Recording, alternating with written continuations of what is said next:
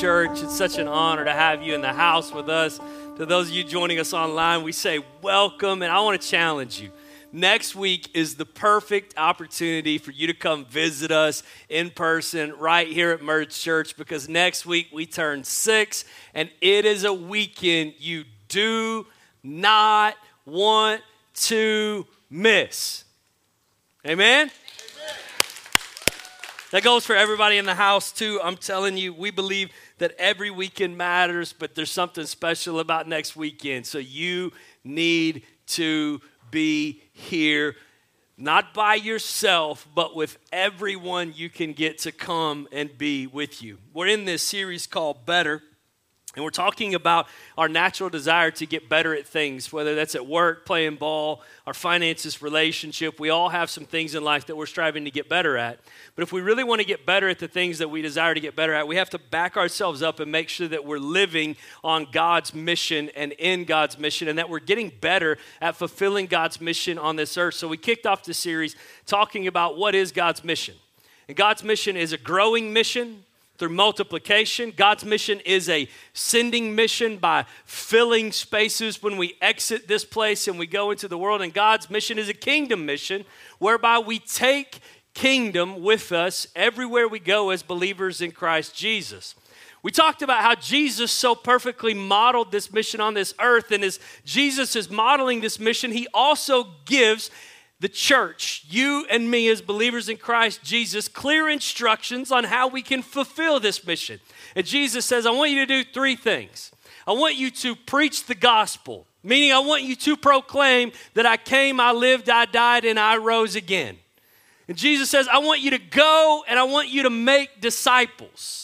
And Jesus says, I want you to go and I want you to be my witnesses. I want you to tell other people about everything that has happened and transpired in your life and how I have redeemed it. And we focused in on the fact that Jesus tells us to go in God's mission, but he never says to stop because the mission of God is ongoing, it is in motion, and it will not stop until Christ returns for his church. So we go, we're a church in motion, in movement with the mission of God every day of our lives. And today we're going to continue looking at how Jesus can better enable us to fulfill God's mission in our individual lives. It was a few years back, and Kristen and I were building a house and we bought a, a, wooded piece of land. And as you know we're talking about buying this piece of land i got a topographic map because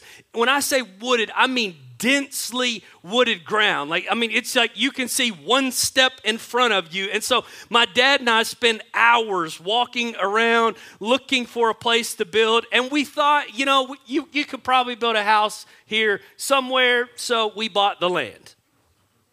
Now, as we're clearing the land, what you find is that maybe that slope was a wee bit greater than anticipated because there is no such thing as flat ground in western Arkansas. So we get ready to build our house and we're going and they're working on the foundation.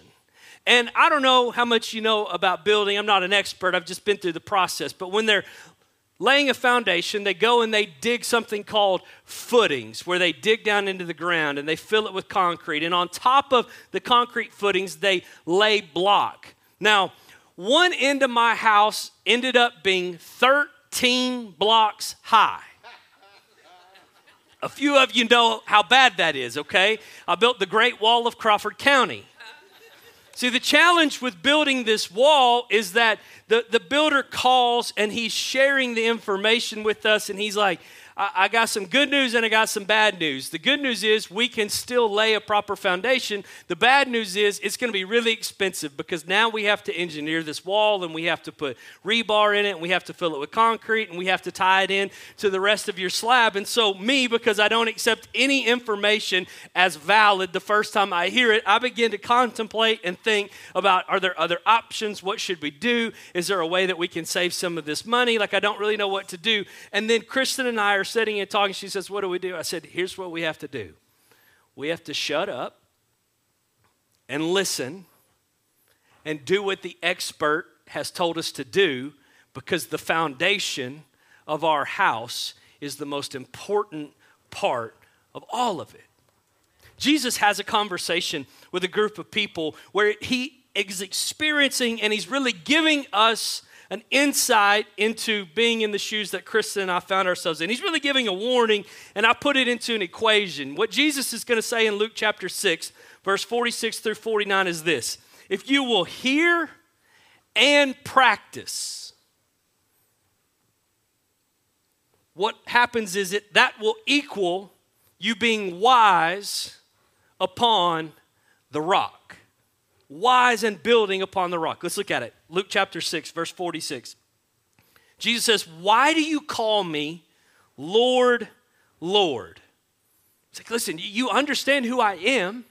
When you communicate with me, you're recognizing that I am the Lord. Why do you call me Lord, Lord, and do not do what I say? As for everyone who comes to me and hears my words and puts them into practice, I will show you what they are like. Jesus like, hey, I'm, I'm going to show you what the people that don't just hear it, but that actually practice what I'm saying are like.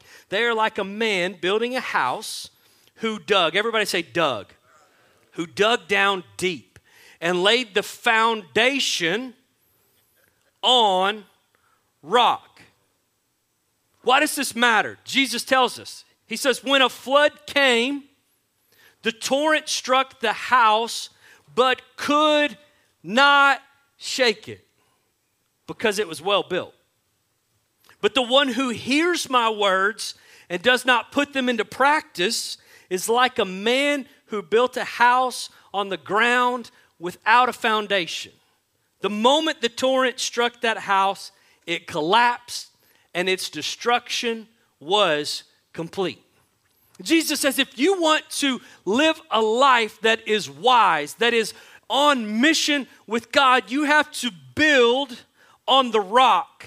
You have to build on the rock, and scripture tells us that the alternative is to build on sand, which is shifting and changing. And we hear build on the rock, and it seems like a great celebration, but I want you to understand this isn't a principle of easier, it's a principle of better which is what this series is all about.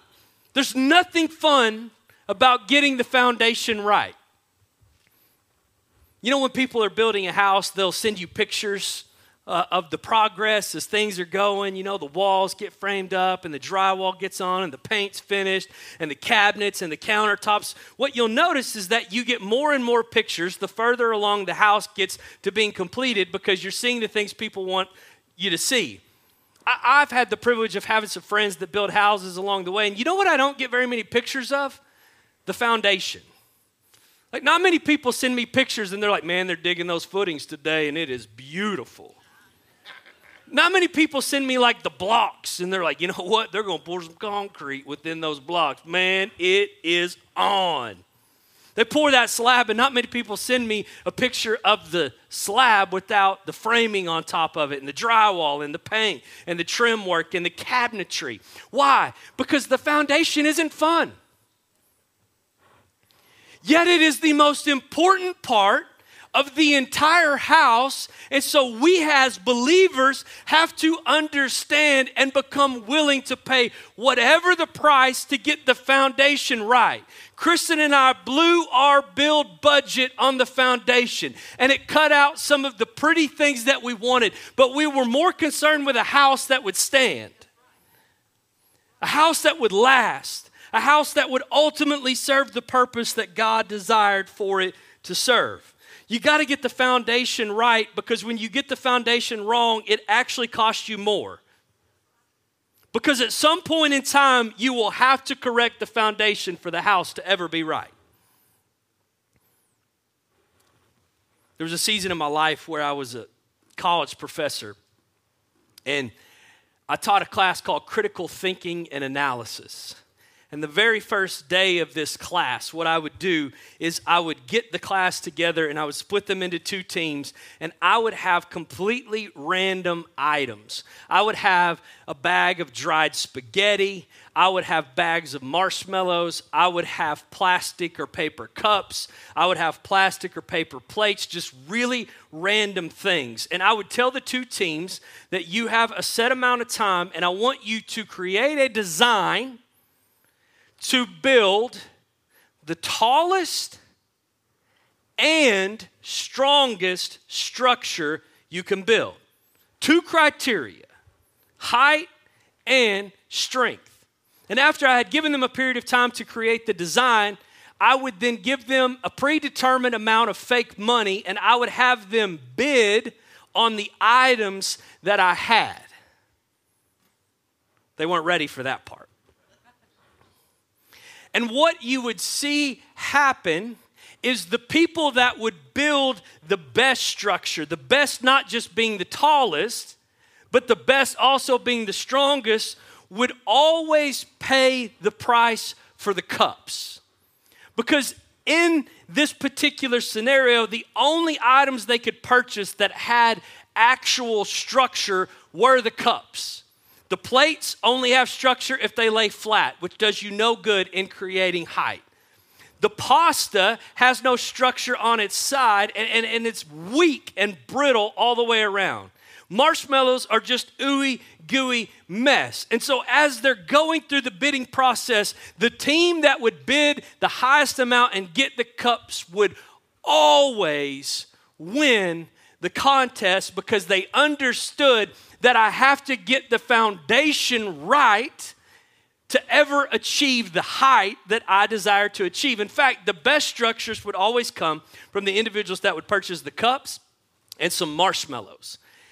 And the really genius groups would melt the marshmallows and use it as glue for the cups as they would build this foundation. And then they could accomplish their height with just one piece of spaghetti and they would win in both height and strength.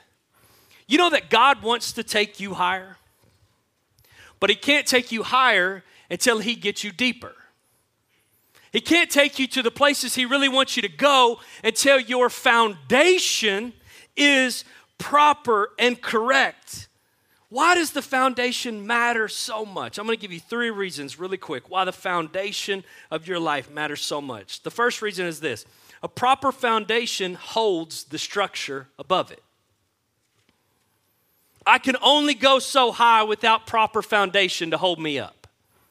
I can only reach new heights if I have the proper foundation that is going to support the heights to which I desire to go. The second reason is a proper foundation keeps the structure standing. I can build all I want to build, but if I build on shifting sand, it will eventually fall down. It takes a proper foundation to keep the structure standing. I, as a believer, can only stand so long without a proper foundation to hold me up because the storms will come, the wind will blow, the waters will rise. So it takes the foundation to keep me standing. And the third reason is this a proper foundation resists the movement of the earth around it. The earth is always moving and changing, and soil is changing. So we dig footings and we lay block and we put rebar in it and we tie it all together because the foundation resists the movement of the earth around it. And I can only withstand the changing condition of life without a proper foundation to hold me up so long. But when my foundation is right, it doesn't matter how much the earth around me moves, I will remain steadfast, strong, and true.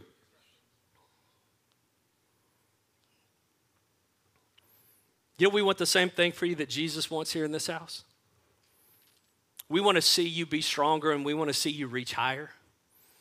We want to celebrate you going deeper in the things of God. We want to celebrate you becoming a disciple and making a disciple. We want to celebrate you building a great small group. We want to celebrate you as you serve. We want to celebrate you as you invite. So, we got to get the foundation right because if the foundation is anything other than God's mission, we've missed the mark. It's easy to forget this truth that we see in Ephesians 2 and 20, which says this together. Everybody say together. Together, we are his house, built on the foundation of the apostles and the prophets. What does Paul mean when he's writing this letter? What Paul is indicating is that the apostles and the prophets came before Christ and they foretold that Christ would come because the entire word of God is about Jesus Christ.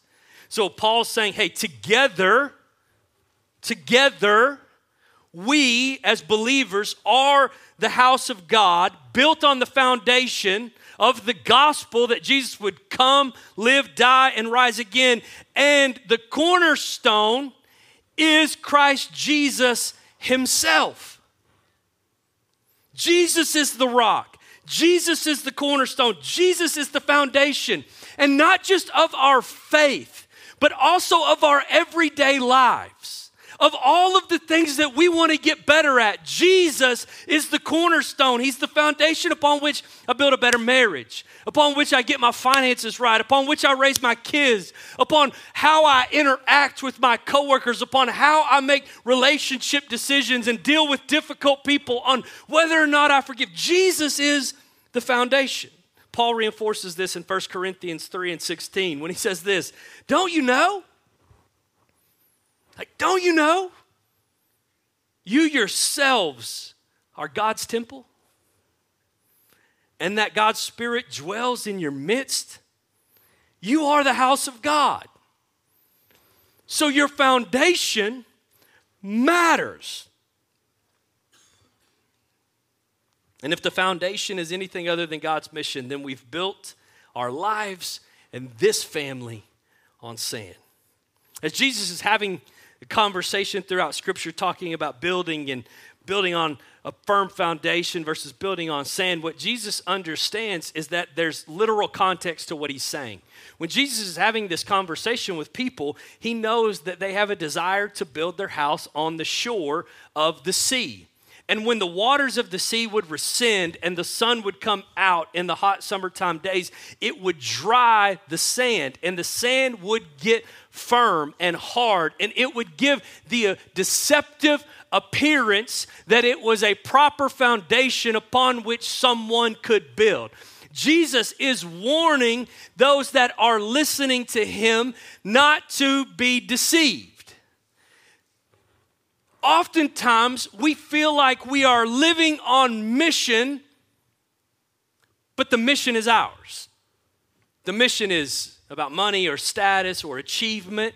The mission is about what we can gain rather than what we can give. And so Jesus understands that there can be this deception in appearance. We can proclaim that Jesus is Lord. That's what the scripture told us. And still not put into practice the words of wisdom we can make the proclamation in appearance and still not build our life on God's mission and His calling for you and me. You and I must be careful not to be deceived. Now, this is challenging because we hear this word deception and our mind automatically goes to the enemy, right? Satan comes to steal, kill, and destroy. He comes to deceive. And all of that is true. But you know what I've learned in my faith journey? The person most likely to deceive me is not Satan. The person most likely to deceive me is me. Think about how good we are at justifying decisions. You know, a few months back, I started looking at boats. Now, everyone knows that buying a boat's a bad decision. I want to be clear if you own a boat, good for you. I'm in no way criticizing your ownership of the boat. Go out and enjoy the boat, all right? And the things that I'm going to say, you probably use to justify that decision, and I'm still proud of your decision. Give me a ring, I'll use your boat, all right? But as I'm looking at boats, I'm like, I know good and well I don't need to buy a boat, right? Now, I grew up at the lake, and so I love boats and I love the water, and I'm thinking about it. And, and, and truth is speaking into one ear, going like, You spend all day Saturday chasing kids playing ball. And you can't go to the lake on Sunday because you got this little obligation that tends to get in the way of that. So I thought to myself, you know what? I could go to the lake on Mondays because I don't have anything to do on Mondays, right? And I thought, you know, this will be good family time. And family time and family bonding, that is of God, right? And it won't just be my family. I could get a boat and a, and a, slip, and I could leave the keys in a lockbox, and I could let other families also benefit from the purchase of this boat. And so I won't just be building my family, I'll be building all sorts of families. We should get a boat.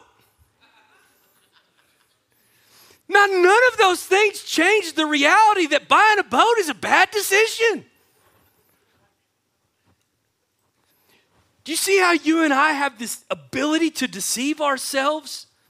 We can even deceive ourselves building on things that are genuinely of God but are not fulfilling the mission of God.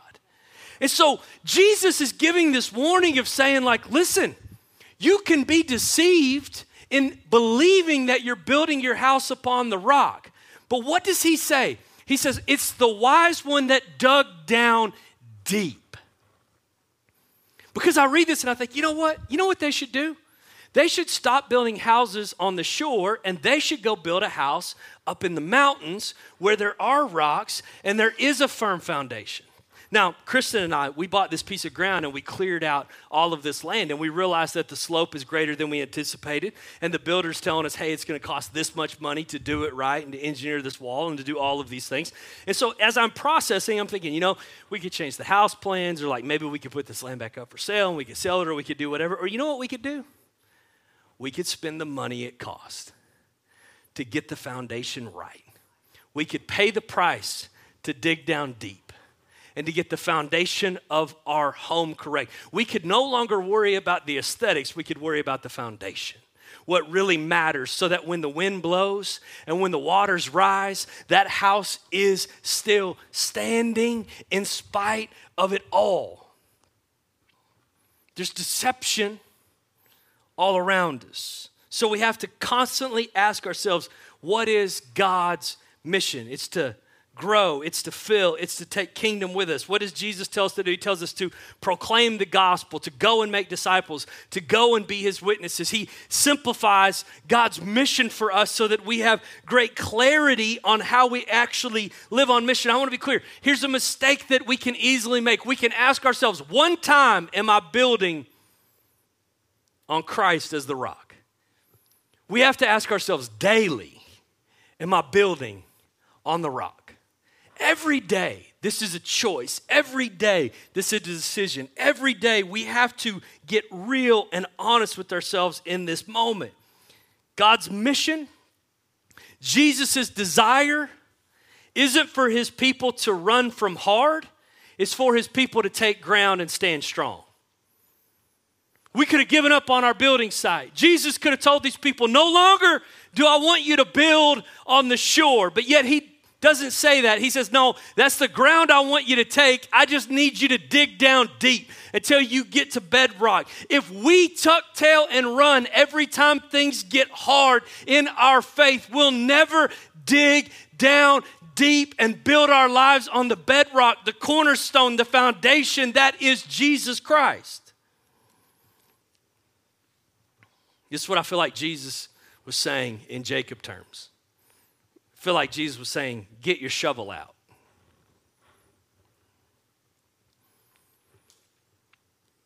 Get your shovel out. Because that's the ground I want you to take, so you're going to have to dig down to get the foundation right. Get your shovel out. I don't know about you, but I don't love to dig. See, as we're building this house, what happens is, and if you've ever built a house, you're going to connect with this intimately. When, when, you build a house, you get to the end and it's time for landscaping, and you quickly realize there's no more money left in the landscaping budget. You think, I, I'll just, you know what? I like dirt. I like the look of just dirt in front of my house. I mean, it's very earth tone, you know what I'm saying? Really accents the brick, dirt. So we get to the end, and because we built the Great Wall of Crawford County, we have no money left in the budget for the landscaping. So I decide I'll do it myself. I get a plan, I lay it all out, I buy the plants, I buy a shovel. And about halfway through that day, as I'm shoveling, you know what I kept thinking to myself? I should have paid somebody to dig these holes. Because there's nothing overly fun or exciting about digging. Here's what I've learned digging takes a lot of time. And because it takes a lot of time, digging is expensive. Digging requires a lot of energy, spend, and effort. Ironically, digging also requires a lot of focus because if I dig the hole in the wrong place, I just wasted time, money, and energy. So the reason that we hear get your shovel out, we automatically go like, I'm not sure that that's what I want to do is because no one wakes up on Monday morning and goes, Man, I hope I get to dig a hole with the shovel today. But Jesus is saying, Hey, the one that hears and practices what I say is the one that digs deep. The one that gets all the way down to bedrock so that the foundation is right, so that when the wind comes and the waters rise, their house will remain standing. I've got an image for you that illustrates this beautifully. This was an image from a hurricane that had occurred down around the Galveston area, and you can see the absolute, utter devastation Yet in the bottom of this image, you see one house left standing. One house remains. How? Did their builder just know that much more? And when you study this house, what you learn is it was owned by a retired couple, and they had built a house on this exact same lot, and Hurricane Rita had come through a few years before and destroyed their home. Yet rather than retreat, they decided that they would remain. So they built differently for the next storm, knowing another one would come. And they put in a pier system that was a little bit higher than the expectation. They put in a pier system that raised their home just a little bit higher than the code required. But to raise their house a little bit higher, they had to dig a little bit deeper. Because if I want the piers to hold my house up high, I got to get them a little further down into the ground. The same is true of our faith journey. God wants to take his people higher. The question for us is are we willing to get our shovels out and dig a little deeper? Because the deeper I dig, the higher God can take me because I've built on bedrock, on cornerstone, on foundation, on Jesus Christ and nothing else.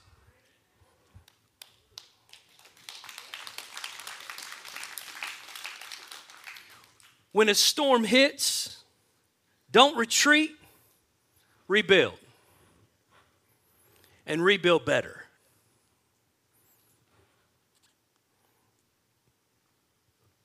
So how do I how do I dig? Because it's not easy. It's not as easy as Joe Dirt makes it sound. You know, life's a garden, dig it. More challenging than that. And I want us to look at three things as we wrap this all the way up. Three ways we can dig deeper. And Before I give you these three things, I want you to understand that you'll never get your shovel out and dig until you believe that God's mission matters more.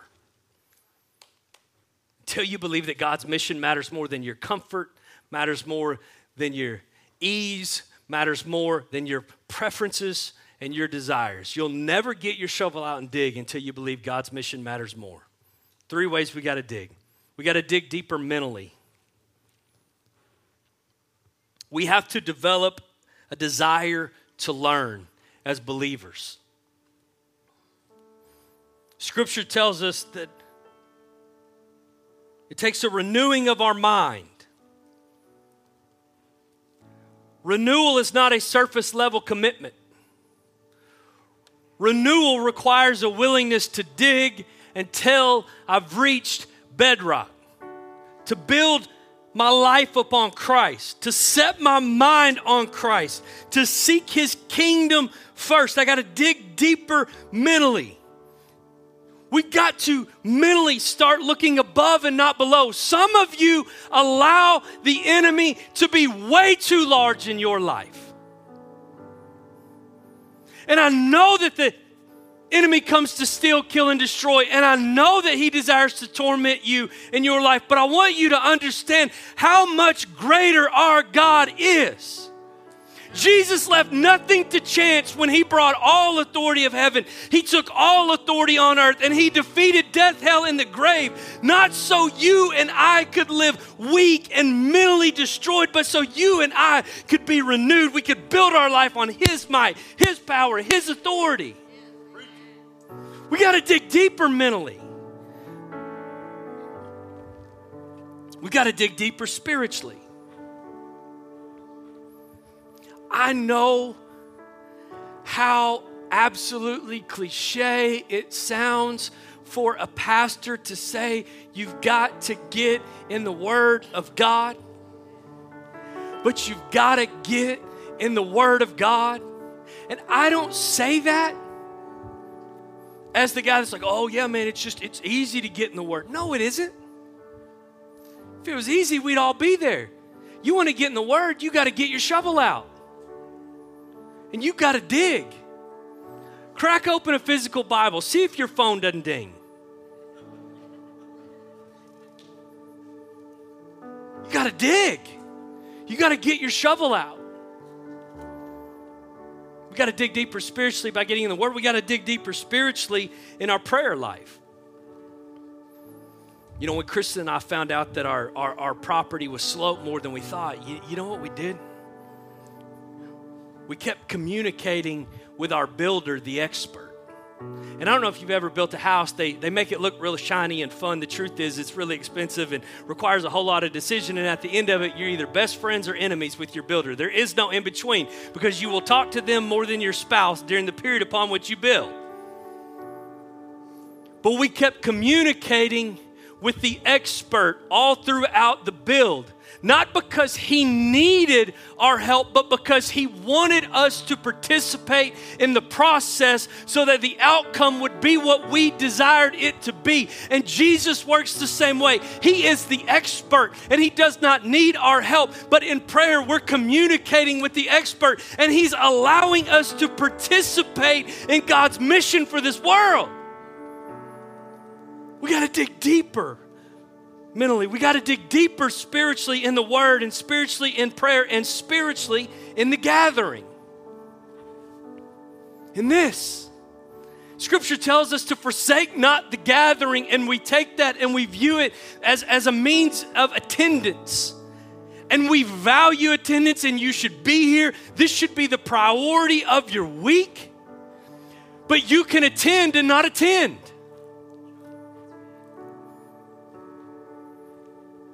You can show up to receive, but if you never give anything, you're never going to get anything.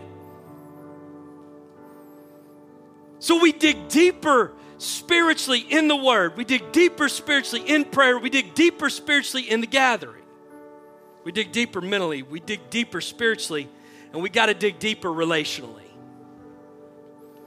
We dig deeper relationally in generosity. Generosity is born out of a desire to see God's mission fulfilled on this earth.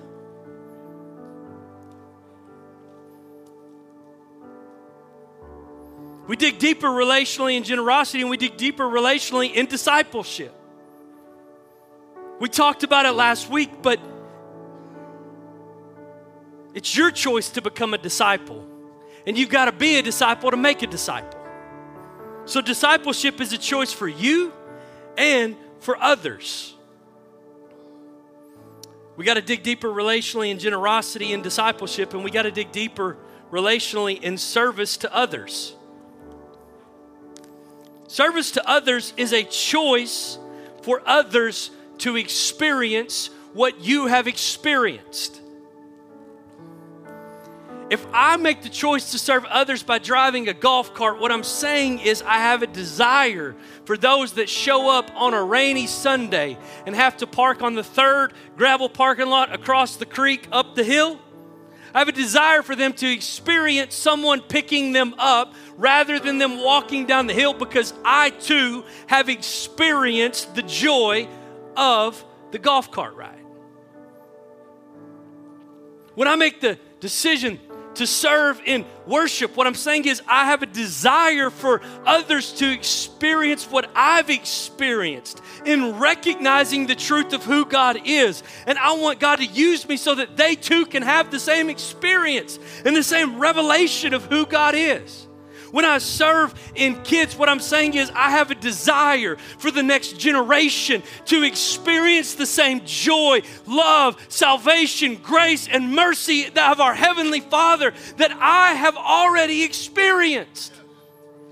We dig deeper relationally in our generosity, in our discipleship, in our service to others, and we dig deeper relationally in invitation. Michael shared a beautiful story of how just a Facebook share can lead someone into this house. And as he said, there are many more of those similar stories. It's one click away. And my prayer for you this week is that you would develop the boldness to actually take one of these cards, to pray over it, before you ever leave this place and to believe that the Holy Spirit's going to lead you to give it to the very person that needs to receive it. And you give it not because you are asked to, you give it because you want someone else to experience the freedom of Jesus Christ that you yourself have already experienced. Invitation is digging deeper relationally.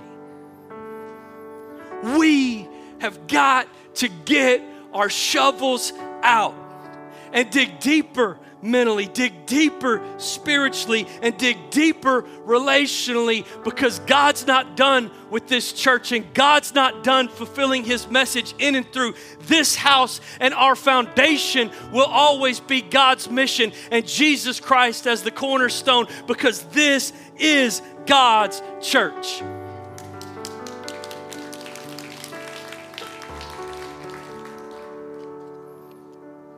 And I'm telling you, God's moving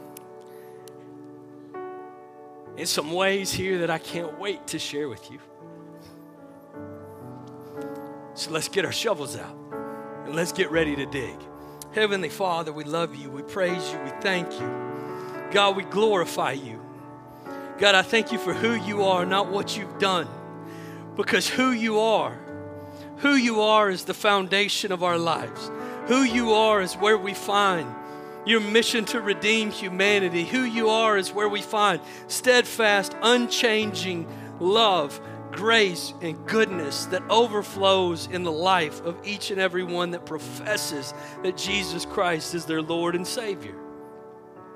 And heads are bowed and eyes are closed all across this place. And maybe you came in this room and you would say, you know what, Jacob, I got to be honest. Jesus is not the cornerstone of my life because Jesus is not my Savior. I've never believed that Jesus came and He died for my sins and that He wants to forgive me.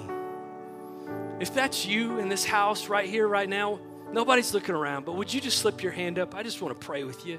If you say, man, I, I don't know what eternity holds for me, I don't know what the future has for me, but I want to declare that Jesus is my Savior, He is the cornerstone of my life. Let's all say this prayer out loud and together. Dear Jesus, I thank you for dying for my sins. And today, I declare that you are my risen Savior. Heads bowed, eyes still closed all across this place. Maybe you're in the room and you would just say, Jacob, I've got some foundational work to do. I've got to dig down deep. Or maybe you would say, you know what, Jacob, I'm living in the midst of the storm. The winds are blowing and the water's rising. And I need a renewal of my faith to believe and to stand upon the rock, would you just slip your hand up? I'm just going to pray with you. Father, I thank you for every hand raised, and God, I pray right here, right now, that each individual that slipped their hand up would understand that it's not just an insignificant move toward you, but it's hearing and putting into practice your word, which moves them one step closer to standing upon the rock faithfully, to being the wise one that dug down deep to build their life. And God, I pray that you would turn your face toward them, that you would shine upon them, that you would be gracious to them each and every day of this week, that they would stand firm upon Jesus Christ and nothing and no one else. We give you all the praise, honor, and everybody in the house said a great big.